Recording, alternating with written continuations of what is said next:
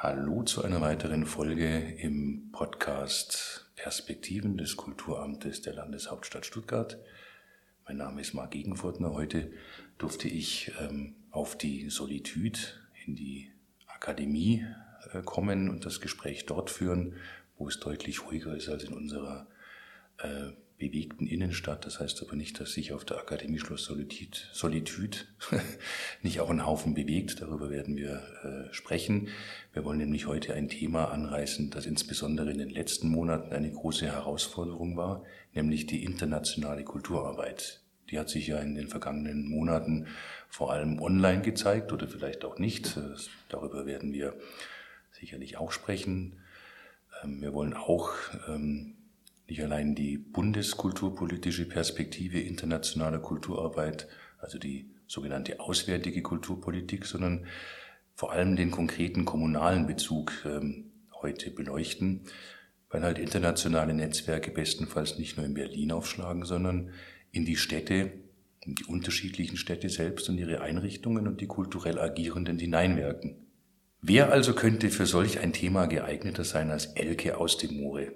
Ich glaube, man kann ohne Übertreibung sagen, dass sie zu den kulturell gestaltenden StuttgarterInnen mit den meist verzweigtesten und komplexesten globalen Netzwerken gehört. Die studierte Literatur- und Kunstwissenschaftlerin hat ihr theoretisches Werkzeug in den Weltstädten Osnabrück, Bochum und Zürich erhalten und in der letztgenannten Schweizer Metropole auch ihre erste Stelle als Kuratorin angetreten.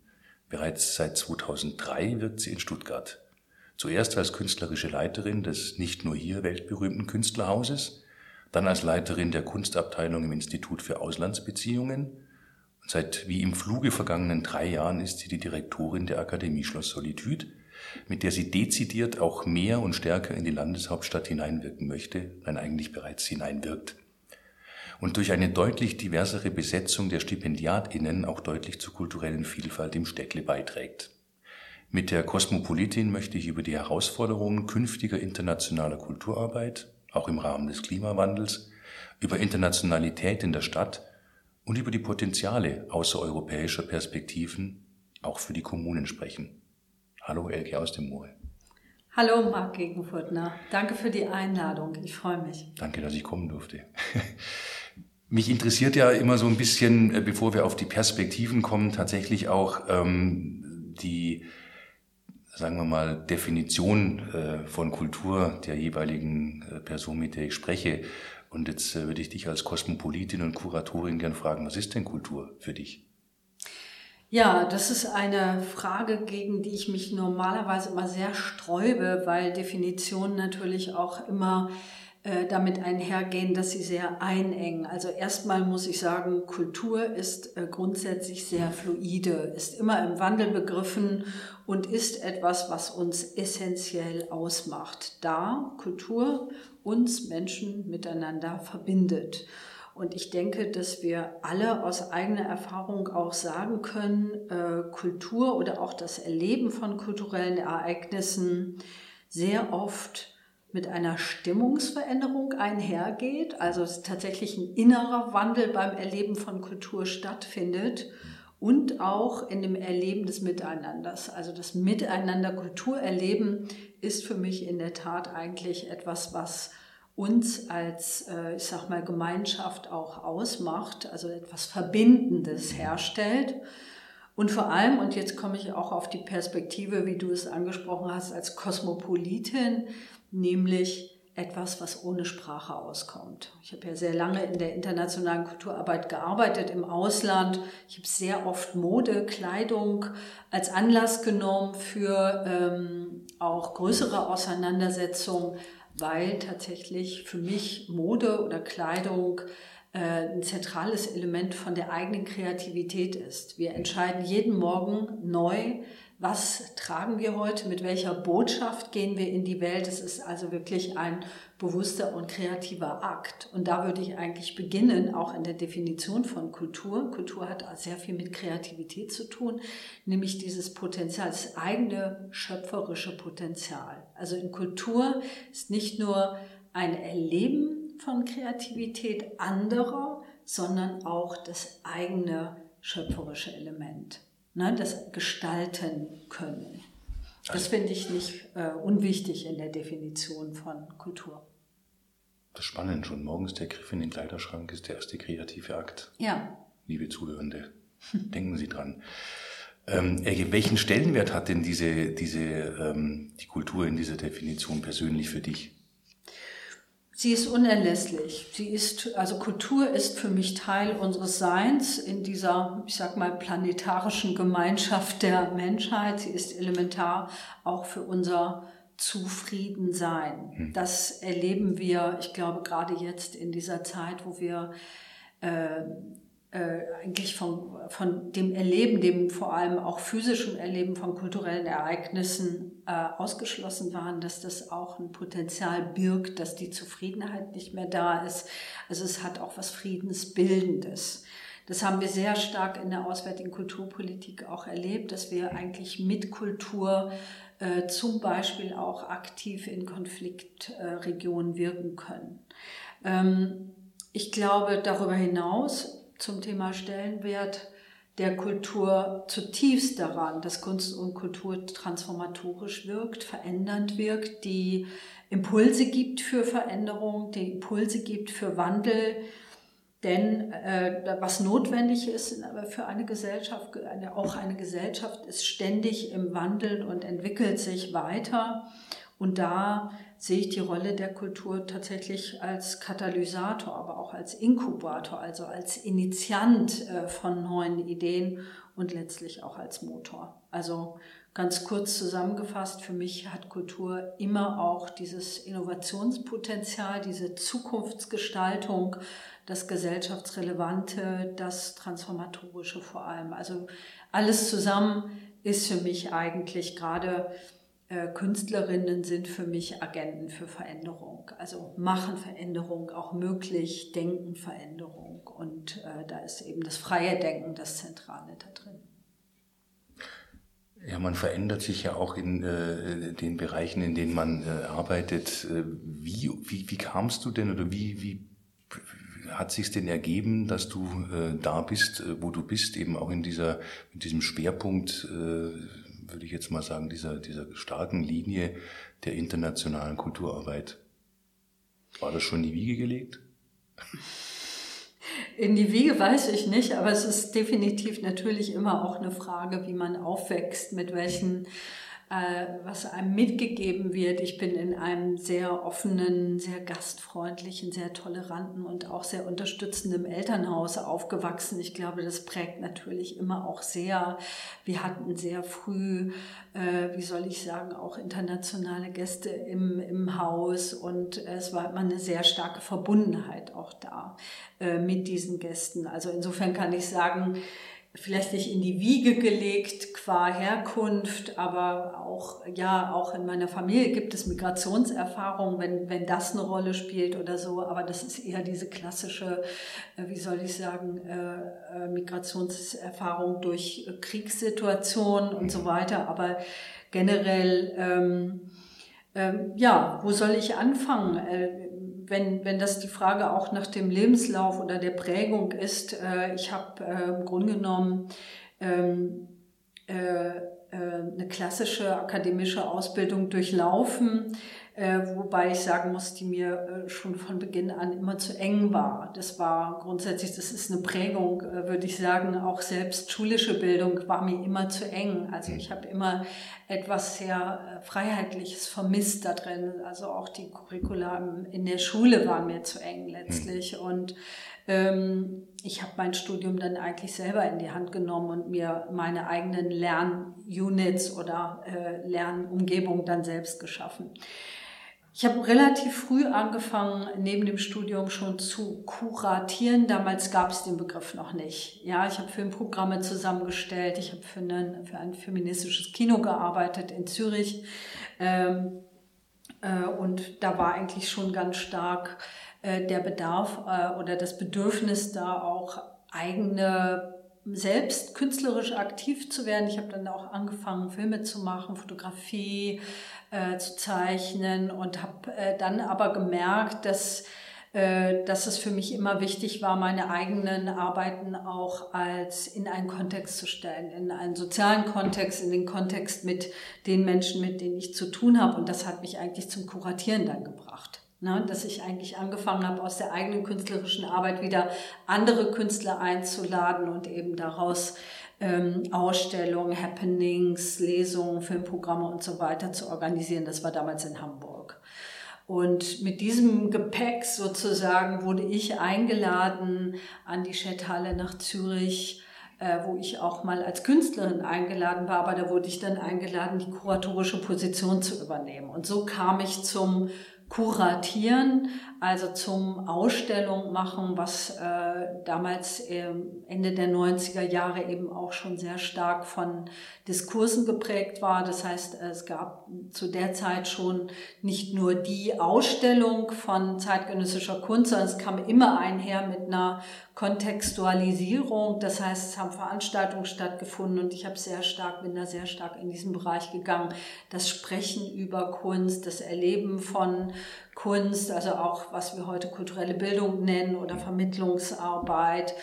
Ähm, ja, bis auch äh, zu Festivals äh, oder anderen Formaten.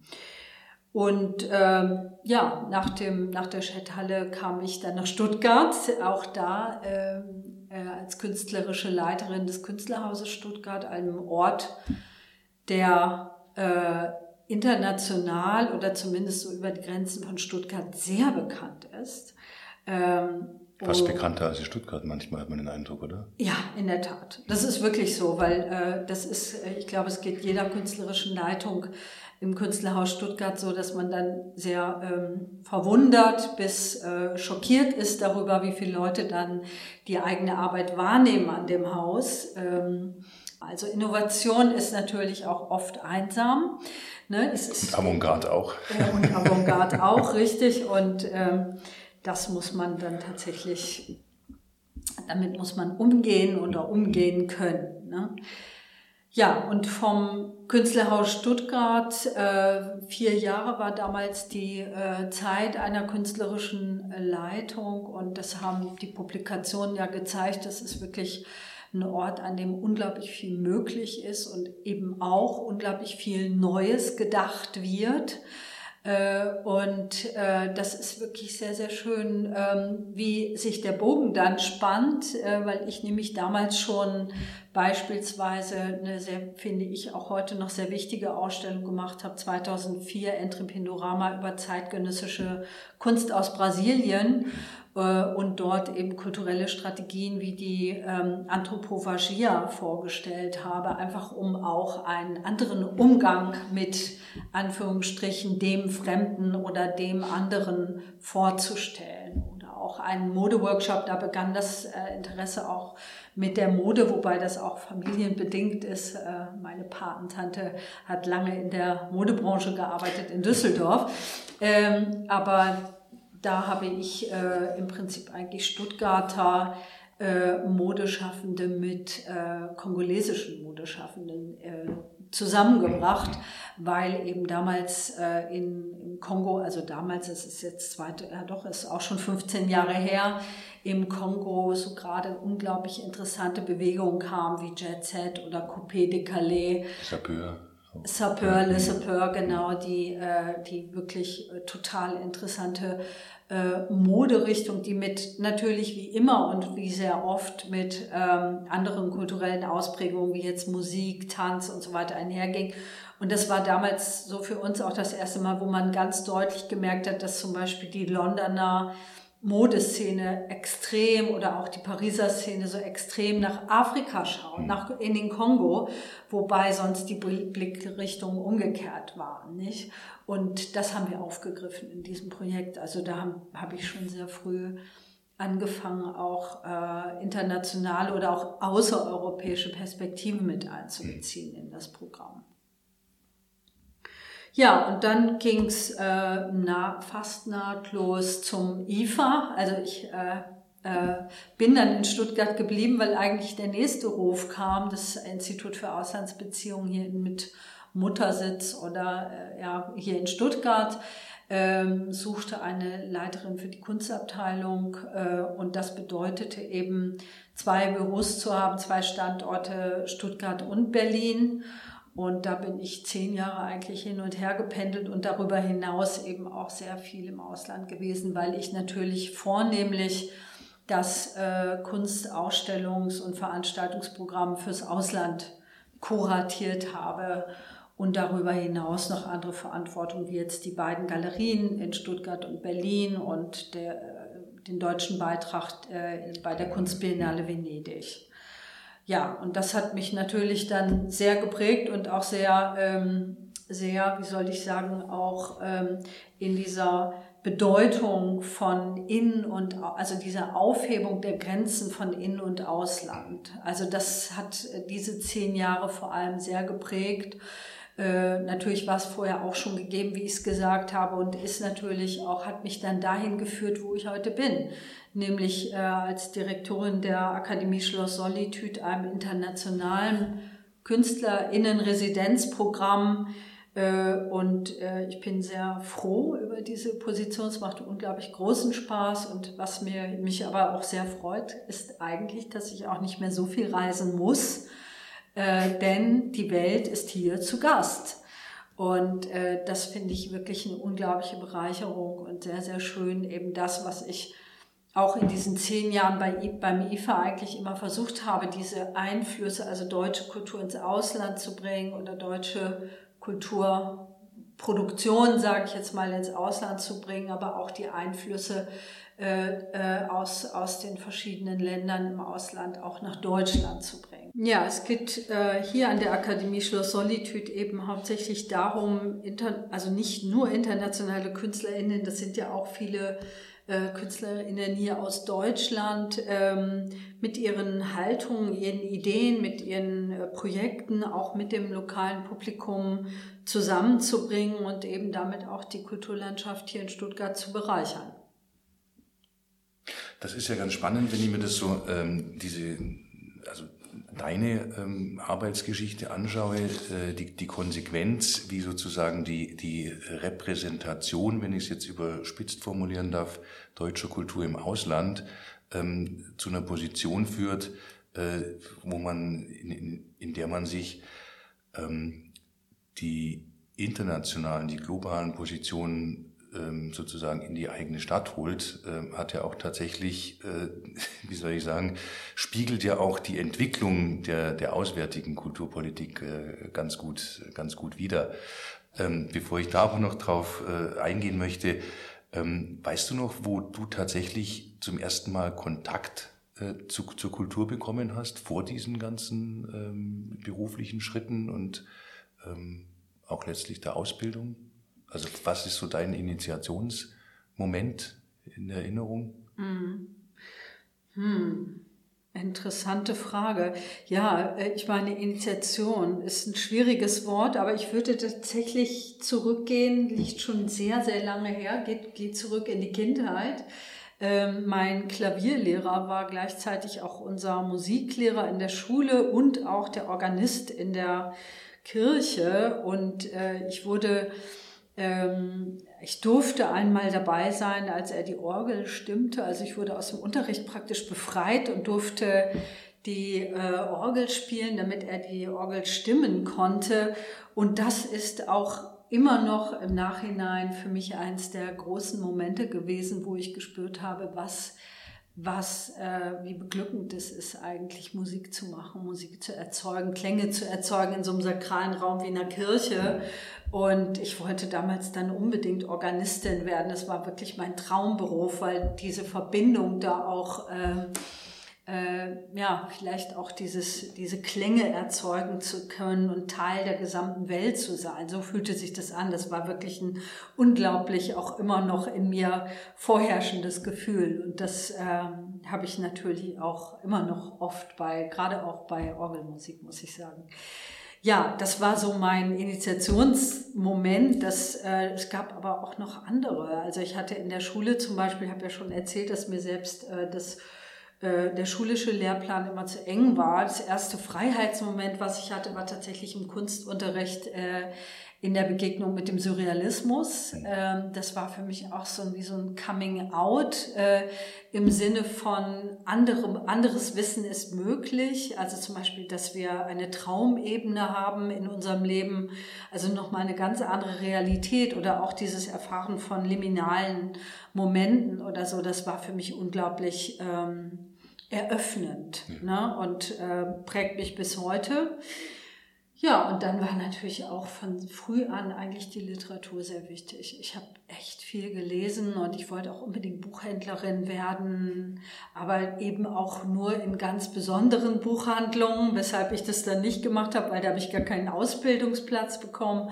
Und so habe ich dann angefangen zu studieren und hatte den Schwerpunkt sehr stark in der Literaturwissenschaft. Ich hatte wunderbare Professorinnen, habe viel in der Anglistik auch gemacht. Toni Morrison habe ich sehr viel gelesen und hatte auch einer der ersten afrodeutschen äh, Professorinnen in der Germanistik, äh, Marion Kraft, die uns eben auch Audre Lorde, eine afroamerikanische Poetin, die lange in Berlin gelebt hat, äh, Jetzt wieder äh, neu, neu ediert.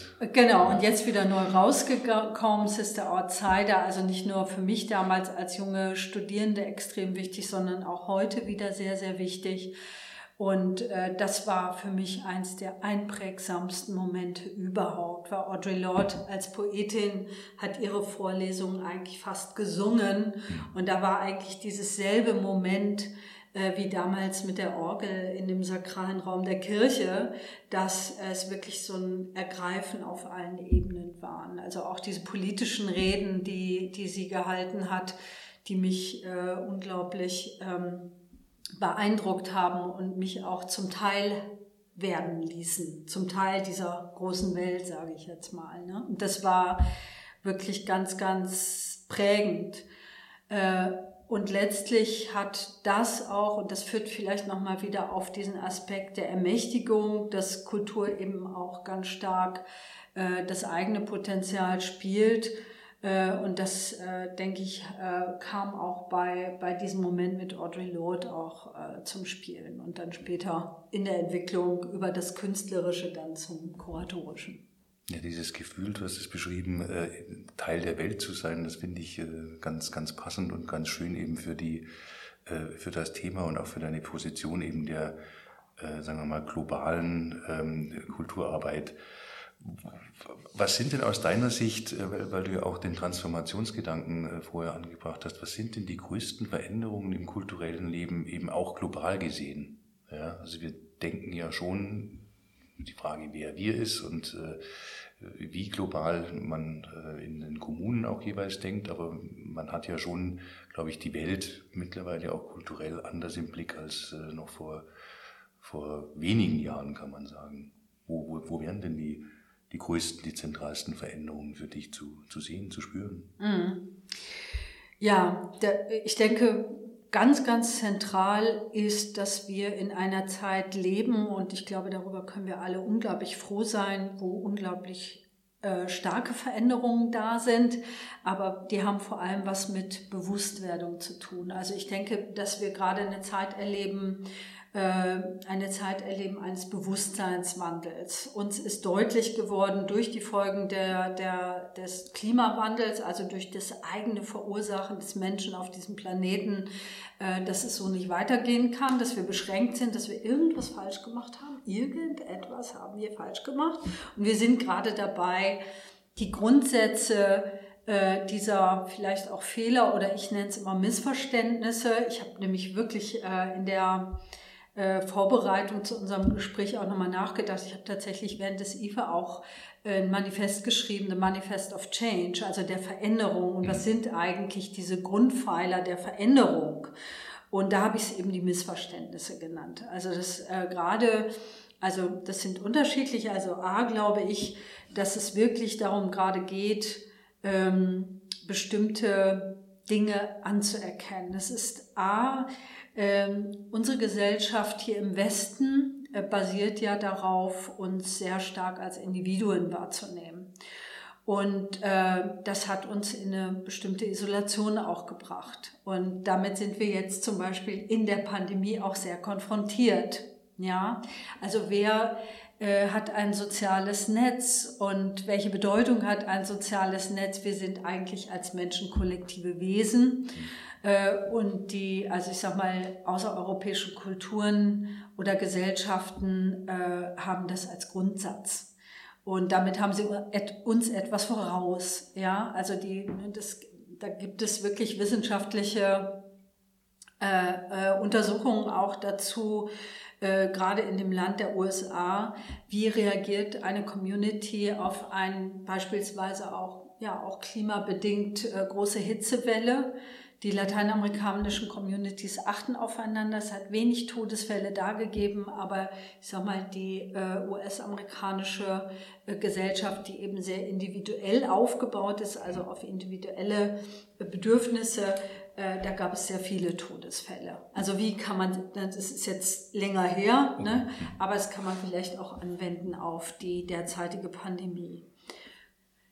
Was ich sagen möchte, ist, dass der Mensch ein Teil einer Gemeinschaft ist, also planetarisch gesehen. Wir haben an der Akademie äh, jetzt in der Zeit der Pandemie uns sehr dem nichtmenschlichen Wissen gewidmet. Das war ein Thema, wo sich extrem viele äh, Stipendiatinnen mit beschäftigt haben. Was heißt das? Nichtmenschliches Wissen heißt, dass wir, wir stellen uns als Menschen ja immer sehr stark in dieser Zeit des Anthropozäns, also des, äh, dieser Epoche, die sehr stark vom Menschen geprägt wird, haben wir den Eindruck, wir sind eigentlich die einzige Spezies hier auf diesem Planeten, die durch das kognitive Wissen mit Wissen ausgestattet sind und deswegen auch die Welt so gestalten können. Aber es gibt natürlich auch das Wissen der Pflanzen, es gibt das Wissen der Tiere, es gibt das Wissen der Viren und so weiter und so weiter. Mhm. Und ähm, äh,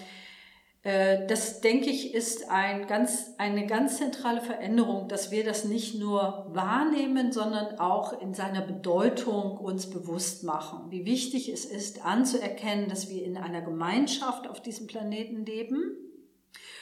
Und das Zweite ist eben auch, dass wir extrem alle miteinander verbunden sind, dass wir voneinander abhängig sind und auch deswegen aufeinander achten müssen. Was damit einhergeht, ist, dass selbstverständliche Gegebenheiten in Frage gestellt werden. Wir erleben das gerade am Theater auch mit den Machtverhältnissen. Wer hat die Intendanz inne und wird, wie wird diese Position gespielt? Äh, ne, mit welchem Machtmissbrauch geht es auch einher? Wir, wir leben gerade in einer Zeit, wo eigentlich alles erstmal grundsätzlich in Frage gestellt wird und das ist gut so. Ja. Ähm, und jetzt komme ich nochmal auf diese eingangs erwähnten Missverständnisse. Was sind eigentlich die Missverständnisse in der Definition zum Beispiel von Arbeit? Wir in der westlichen Welt definieren uns über Arbeit. Ja, das ist unser, ne, wenn, wenn ich mich vorstelle, sage ich, welche Position ich innehabe, was ich arbeite und so weiter. Äh, ich lese gerade James äh, Sussman. Ähm, sie nannten es Arbeit über die Definition von Arbeit und ich habe auch viele Leute in meinem Umfeld, die wirklich einfach nur für sich beschlossen haben, nicht mehr als drei bis vier Stunden am Tag zu arbeiten. Und es geht allen viel, viel besser und sie sind effektiver und produktiver. Also was stellen wir gerade in Frage und wie können wir auch äh, darauf reagieren. Und da ist natürlich die Akademie Schloss Solitude, wie soll ich sagen, wie so ein Inkubator von solchen Ideen. Also mhm. Arbeit war im Programm äh, der Akademie schon vor zehn Jahren mal Thema. Ne? Das lohnt sich da drauf zu schauen, weil hier wirklich die zentralen Themen auch ähm, von den Künstlern und Künstlerinnen äh, ähm, auf, aufkeimen bei dieser Arbeitgeschichte auch, welche Arbeit wird bezahlt, welche Arbeit wird wertgeschätzt und wie wird sie wertgeschätzt durch Bezahlung, erleben wir auch gerade in der Forderung nach der Bezahlung von kultureller Arbeit, von künstlerischer Arbeit. Das ist mir persönlich auch ein sehr, sehr großes Anliegen. Ich bin auch Teil der, des Initiantenkreises des Bündnis Baden-Württemberg. Ich setze mich sehr stark auch für die Honorierung äh, künstlerischer Arbeit ein. Da ist, äh, das ist ein unglaublich großes Feld, wo ganz großer Handlungsbedarf ist. Und äh, letztlich geht das eben auch damit einher, diese Wertschätzung von Kultur, dieses Anerkennung, dieses Anerkennen von künstlerischer Arbeit. Und ich verstehe, dass es schwer ist, weil künstlerische Arbeit eben nicht den Normen entspricht, also außerhalb eines Rasters liegt, wie Produktivität definiert wird und so weiter. Und deswegen ist es unglaublich schwierig, sowas ähm, äh, äh zu, zu äh, ja, zu honorieren, weil da vielleicht kein Maß vorliegt oder so. Aber das Bündnis hat jetzt einfach auch zum Beispiel das ganz konkrete Vorschläge gemacht und genau. geht halt darum, das auch einzubeziehen. Und letztlich endet das Ganze, um dann wieder auch auf das Globale zu kommen, darin, dass mit diesem Infragestellen von Machtverhältnissen auch, das erleben wir seit mehr als zehn Jahren, auch die ganze Welt, die Machtverhältnisse, politische Macht und ökonomische Machtverhältnisse in der Welt sich äh, auflösen. Ne? Also im Grunde genommen seit 1990 auch die beiden Ost-West-Blöcke und so weiter. Und runtergebrochen heißt es eigentlich für uns, dass wir Strukturen auflösen oder überdenken müssen, die äh, die äh, zu einer ganz merkwürdigen Übereinkunft kam in Zeiten des Kolonialismus. Also in Zeiten, wo man wirklich gedacht hat, man kann andere beherrschen, man kann andere Landstriche beherrschen, man kann etwas zu seinem Eigentum erklären, obwohl äh, es gar keine, keinerlei Grund dafür gibt. Ähm, das heißt, wir sind inmitten dieser äh, dieses Prozesses von Dekolonisierung auch in unseren Alltagsstrukturen, in unseren Arbeitsstrukturen, in unseren Zeitdefinitionen oder Vertrauensdefinitionen und auch in diesem Überdenken unserer eigenen Privilegien in Institutionen beispielsweise. Ich würde Elke mal eine Frage jetzt anders stellen wollen, mhm. die fragen, ob das okay ist. Ähm, wenn ich sage, Du hast ja von Auflösen gesprochen, von Missverständnissen, von Auflösen. Ähm, das sind ja äh, Begriffe oder Diagnosen, die nehme ich auch so wahr. Ähm, das viele Auflösen und das viele verändern macht manchen Menschen natürlich äh, Angst oder, oder verstärkt nicht unbedingt die Sicherheit. Deswegen ähm, wäre ja die Frage, äh, wenn wir so viel auflösen, was gehen wir denn dann sozusagen Neues an? Wohin, wohin führt das? Äh, und wie können wir das bestenfalls äh, ähm, gemeinsam tun? Also anders gefragt, was, was kann man denn künftig äh, konkret wie verändern? Aus deiner Sicht? Mit diesem, diesem Wissen, das du jetzt ja auch äh, beschrieben hast, diesem globalen, diesen, diesen Erkenntnissen, ja, die, die glaube ich, sehr hilfreich äh, sein können ähm, beim Wiederzusammenknüpfen von aufgelösten äh, Verbindungen, ähm, damit man nicht nur den Eindruck hat, wenn man vielleicht nicht so immer den, den globalen Blick hat, ähm, dass all das äh, ja immer noch in vielen Teilen Fremde genannte ja, oder das andere oder wie auch immer, eben nicht das Fremde das andere ist, sondern dass es äh, sinnvolle Alternativen sind, von denen wir, wir ja durchaus lernen können und diese Missverständnisse ja vielleicht auch dann auflösen äh, zugunsten von neuen Erkenntnissen.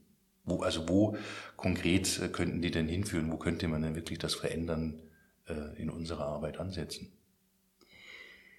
Also grundsätzlich bei der Frage, wie oder was kann sich verändern und wie können wir darauf hinwirken, dass sich verändern, dass sich etwas verändern kann und dennoch diese Veränderung nicht mit Angst einhergeht, ne? weil ich glaube, das ist ein ganz wichtiges Moment, dass, ähm, dass wir, also ich sage mal, kulturwissenschaftlich wissen wir, dass wir permanent im Wandel sind. Also selbst unser Körper, unsere Zellen bilden sich permanent neu. Wir sind fähig, also auch mit unseren Gedanken, mit unseren Taten, Dinge zu verändern, weil jeder Gedanke ist äh, äh, elektromagnetischer Vorgang letztlich. Ja? Also man kann das runterbrechen, äh, dass alles seine Wirkung hat. Ne? Man sagt immer diese berühmte Schmetterlingsschlag irgendwo. Ähm, also ich glaube, dass es wirklich im Moment darum geht, Veränderung, also das da habe ich auch keine Lösung dafür. Ne? Das ist auch ein Teil des Bewusstseins, äh, der Werdung oder so, äh, dass Veränderung nicht mit Angst einhergehen muss, weil Veränderung ist uns inhärent. Wir stagnieren ja nie in unserem Leben. Wir werden geboren, wir leben und wir sterben. Das ist ja schon eine Veränderung, äh, die unglaublich radikal ist, was allein unser Körper, unser Leben irgendwie ausmacht an Veränderung. Und es geht irgendwie darum, wie kann man diese Angst äh, nehmen. Äh, da habe ich jetzt keine, keine Patentrezepte dafür. Und dennoch glaube ich, dass die Grundsätze meiner Idee, auch von dem, was jetzt kommt oder wie Kulturpolitik oder kulturelles Leben gestaltet werden muss, ist basiert einfach auf einigen Prinzipien. Das, ist, das sind Prinzipien wie auch Recht auf Kultur. Also ich finde einfach, dass alle Menschen äh, ein Recht auf Kultur haben und dass eben, äh, wie ich schon gesagt habe, auch diese Arbeit bezahlt werden muss. Ja, aber dass es eben auch eine Teilhabe geben muss. Also ich bin ja, ich finde, das ist äh, wirklich ein, Anliegen, was äh, zunehmend äh, stärker geworden ist in mir, in meiner beruflichen Laufbahn, dass es mir extrem darum geht, Grenzen aufzuheben, auch im kulturellen Leben. Wer hat Zugänge zur Kultur? Wer erlebt dann eigentlich künstlerische oder kulturelle Veranstaltungen?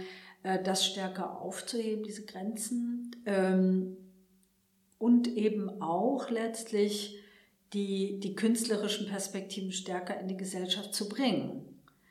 Wie man das macht, also ich versuche, ich, hab, ich bin eigentlich genau mit diesem Ziel, mit diesem Wunsch, mit diesem Programm hier bei der Solitude angetreten, dass ich gesagt habe, mir geht es wirklich darum, das, was zum Beispiel hier geschieht an der Solitude in so einem internationalen Programm, künstlerisches Forschen, künstlerisches Denken, auch künstlerisches Handeln stärker in die Gesellschaft zu bringen. Weil schlussendlich glaube ich, dass uns wirklich äh, das helfen würde, wenn wir künstlerische Perspektiven auch in politische Entscheidungsprozesse mit einfließen lassen. Also es ist wirklich, also ich gehe wirklich so weit, dass ich denke, dass es eigentlich in jedem Entscheidungsprozess künstlerische Perspektiven braucht. Äh, warum? Sage ich ganz offen, was ich eingangs gesagt habe, weil Kunst fähig ist, außerhalb von Begrenzungen zu denken. Nicht darüber nachdenkt, was, was haben wir denn an, was sind die Rahmenbedingungen, sondern was können wir über die Rahmenbedingungen hinaus denken. Und das ist ein riesengroßes Potenzial, Dinge anders zu denken. Und da glaube ich ganz stark ich würde jetzt springen, würde die, die nächste Frage weglassen, weil du die eigentlich schon äh, mit den Grenzen und dem Kultur für alle schon wunderbar aufgegriffen hast. Äh, würde springen, würde sagen, das Potenzial, von dem du sprichst, wird ja hier in der, Schloss, in der Akademie Schloss Solitude auch durch eine zunehmende Internationalisierung in der Sprache, also eine Englischsprachigkeit, das ist mir aufgefallen in den Publikationen, auf der Homepage und so weiter, ähm, ja, ja wirklich ausgebaut. Ähm, englischsprachige Programme waren ja früher eher Nischenprojekte. Heute sind sie eigentlich äh, im ganzen Land, sage ich mal, also nicht nur im Bundesland, sondern eigentlich im ganzen Land, ähm, auch über, äh, sagen wir mal, avantgardistische ähm, Initiativen und äh, Einrichtungen hinaus äh, üblich. Wie gelingt es denn auf der anderen Seite hier nicht unfreiwillig auszuschließen? Ja, die Akademie Schloss Solitude hat seit jeher äh, eine Zweisprachigkeit. Also die Website ist zweisprachig, die meisten Publikationen erscheinen zweisprachig.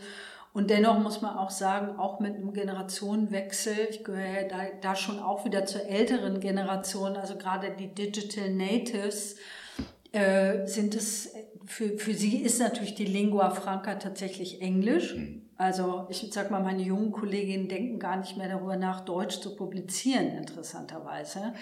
Ähm, das sehe ich allerdings komplett anders, ne? weil äh, ich habe ein anderes äh, Sprachverständnis. Äh, natürlich kann man auch die Gegenfrage stellen, wen schließen wir aus, wenn wir nur in einer einzigen Sprache äh, äh, kommunizieren. Ne? Da kann man auch schauen, wen schließt man dann damit aus. Wir versuchen eigentlich immer eine Mehrsprachigkeit. Also an der Akademie wird in der Regel schon Englisch und Deutsch gesprochen, aber wir versuchen auch bestimmte äh, Publikationen äh, oder Artikel in unseren Online- oder auch Printpublikationen in ihrer Originalsprache zu belassen. Mhm. Also wir haben ja wirklich Stipendiatinnen aus aller Welt, aus allen auch Sprachkreisen, äh, ob das jetzt Spanisch, Portugiesisch oder auch asiatische Sprachen sind. Aber meine Idee, äh, was das angeht, also ich habe jetzt vor kurzem ein Buch veröffentlicht über unübersetzbare Begriffe, die kulturelle Praktiken beschreiben. Das finde ich wirklich ein ganz, ganz, eine ganz, ein ganz schönes Buch. Das kann ich wirklich auch sehr empfehlen, weil wir dort äh, äh, äh, Wörter vorstellen und auch vorschlagen, sie in das eigene Vokabular aufzunehmen. Und nicht in ihrer Übersetzung ins Deutsche oder ins Englische, sondern tatsächlich in der Originalsprache. Äh, und damit auch diese kulturelle Praxis in ihrem, in unserem Alltag mit äh, zur Kenntnis zu nehmen, sage ich jetzt erstmal, weil in der Tat wissen viele nicht, im Englischen gibt es über 80 Begriffe aus dem Deutschen, die in das englische Vokabular eingeflossen sind. Also Kindergarten ist immer das, was alle wissen, aber auch das Leitmotiv, aber auch Begriffe wie der Blitzkrieg, ne, das sind stehende Begriffe, die im Englischen so verwandt werden. Und mir geht es einfach darum, dass ich ein viel größeres Interesse daran habe, von Sprachen, von anderen Sprachen zu lernen äh, und schlage das eigentlich als wie so ein neues Vokabular äh, einer, eines Weltbürgertums oder auch jetzt vielleicht besser einer planetarischen Gemeinschaft. Wie bringt man denn die Sprache ähm, und letztlich ja auch die Kultur dieser, äh, dieser, äh, dieses globalen Denkens nachhaltig in eine Stadt? Ja, das ist meine, würde ich mal sagen, Hauptaufgabe. Neben der, also gut, meine Kernaufgabe ist es natürlich hier an der Akademie auch mit den Stipendiatinnen zu arbeiten, aber ich sehe es eben auch als meine ganz große Aufgabe oder die Aufgabe der Akademie, äh, einen Wissenstransfer in beide Richtungen zu garantieren. Das heißt, wir versuchen eigentlich immer auch äh, die, ähm, äh, die Stipendiatinnen mit äh, nicht nur Institution, sondern auch anderen Künstlerinnen und Künstler hier in der Stadt, aber auch in der Region, im gesamten Bundesland eigentlich ähm, äh, miteinander in Verbindung zu bringen. Das gelingt uns auch sehr gut. Ich will vielleicht mal so ein Beispiel nennen, was wirklich unglaublich ähm, äh, schon fast plakativ ist. Wir hatten eine Stipendiatin aus der Türkei, Ebru Celkan, eine Theaterautorin, die äh, ich sehr früh äh, während ihres Stipendiums hier in Stuttgart mit den Dramaturgen der, des Schauspiels Stuttgart in Verbindung gebracht habe. Und daraus ist direkt eine Kooperation entstanden und ihr Stück Last Park Standing wurde hier in, äh, am Kammertheater aufgeführt. Kam leider nur zu wenigen Vorstellungen, wann dann die Pandemie äh, begann.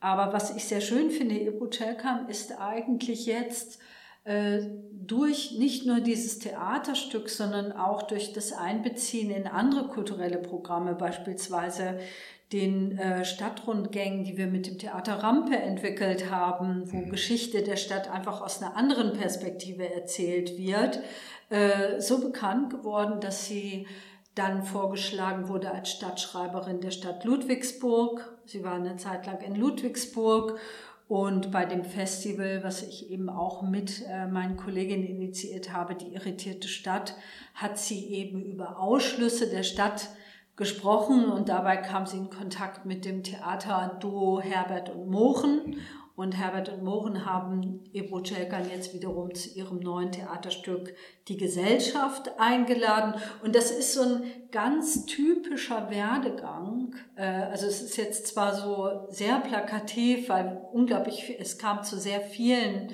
äh, Kooperationen, aber es ist dennoch sehr typisch. Ich finde es nicht sehr plakativ. Ich finde es äh, eher vorbildlich und, und ziemlich konkret, äh, um, um zu demonstrieren oder zu zeigen, wie, wie wirklich eine nachhaltige ähm, internationale Kulturarbeit in die, in die Kommune äh, hineinwirken kann. Ja. Ähm, Gibt es noch andere Beispiele? Also Jetzt, äh, bisschen, bisschen plakativ jetzt meinerseits äh, gefragt, weil ich mir das so überlegt habe, wie kann denn beispielsweise ähm, eine mhm. afrikanische Stadtplanerin, äh, Architektin ähm, tatsächlich in Stuttgart ähm, auch äh, über den sozusagen konkreten kulturellen Kreis hinaus auch wirken. Mhm.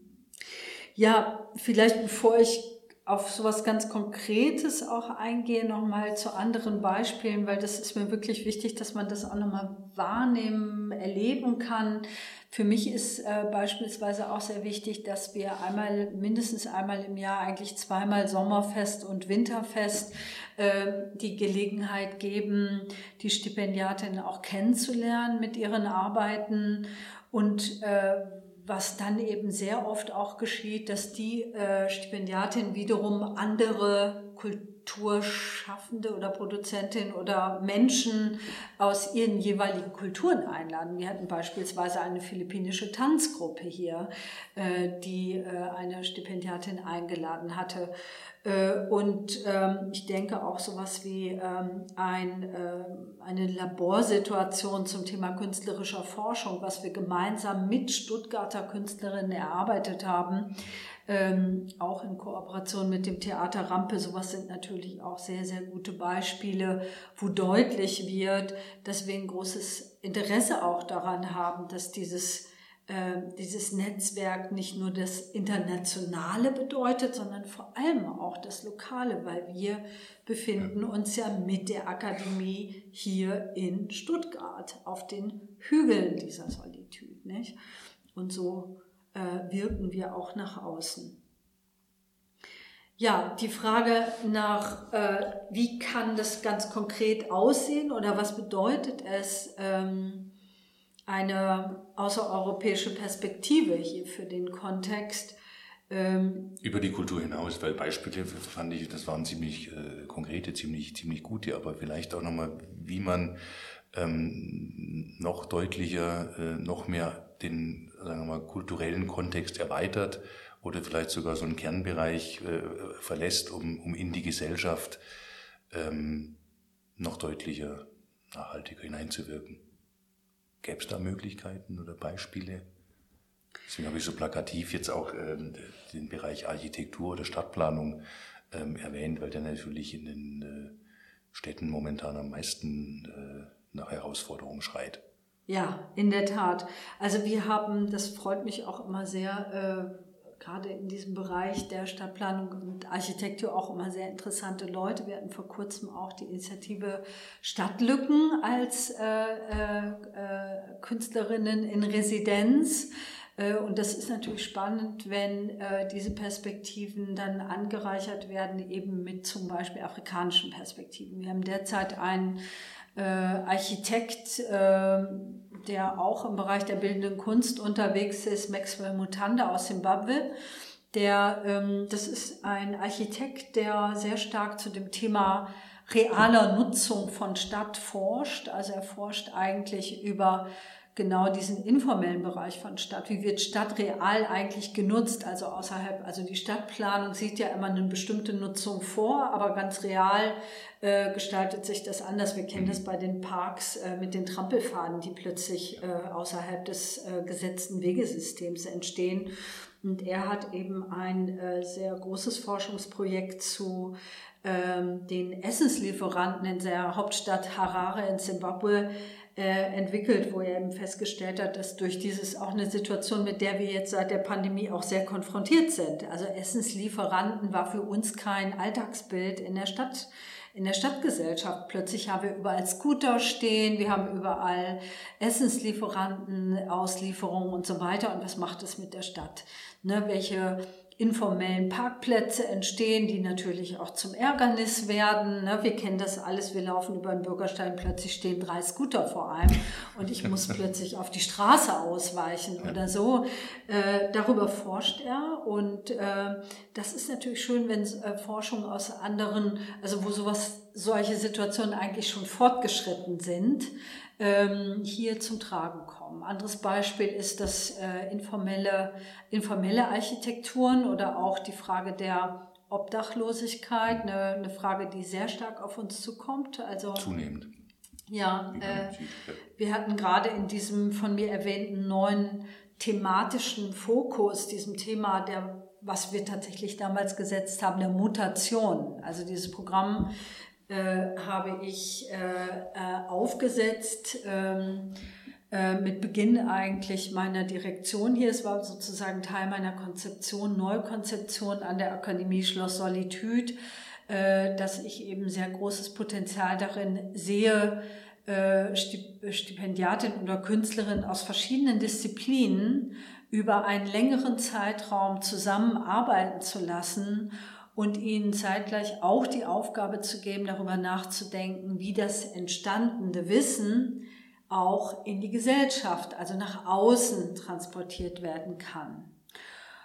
Und das ist etwas, wozu ich auch alle ganz herzlich einlade, weil wir jetzt nämlich gerade just in dieser Zeit unserer Aufnahme Mitte Juni haben wir ähm, äh, die Ausstellung, die aus diesem neuen Programm entstanden ist, präsentieren werden. Das äh, Thema der Mutationen wurde vor zwei Jahren gesetzt. Also auch da sieht man wieder, wie Kunst eigentlich vorausschauend auch ist. Wir wussten damals noch nicht, dass es hier zu der großen Pandemie, zu diesem Erleben äh, einer Pandemie, einer Mehrfachmutation auch kommt.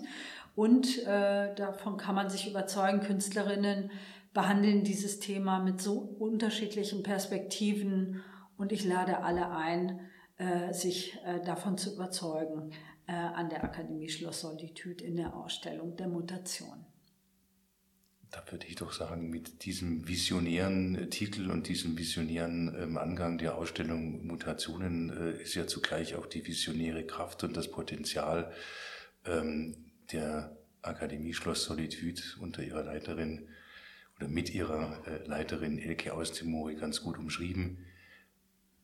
Damit danke ich recht herzlich für dieses Gespräch, das wir noch stundenlang weiterführen könnten, ähm, weil die Welt groß ist, weil die Herausforderungen groß sind ähm, und weil wir hoffentlich viel von dieser äh, Welt, deren Teil wir sind, wie du gesagt hast, ähm, ja auch weiterhin in der Stadt, im Ländle, äh, im Land haben können.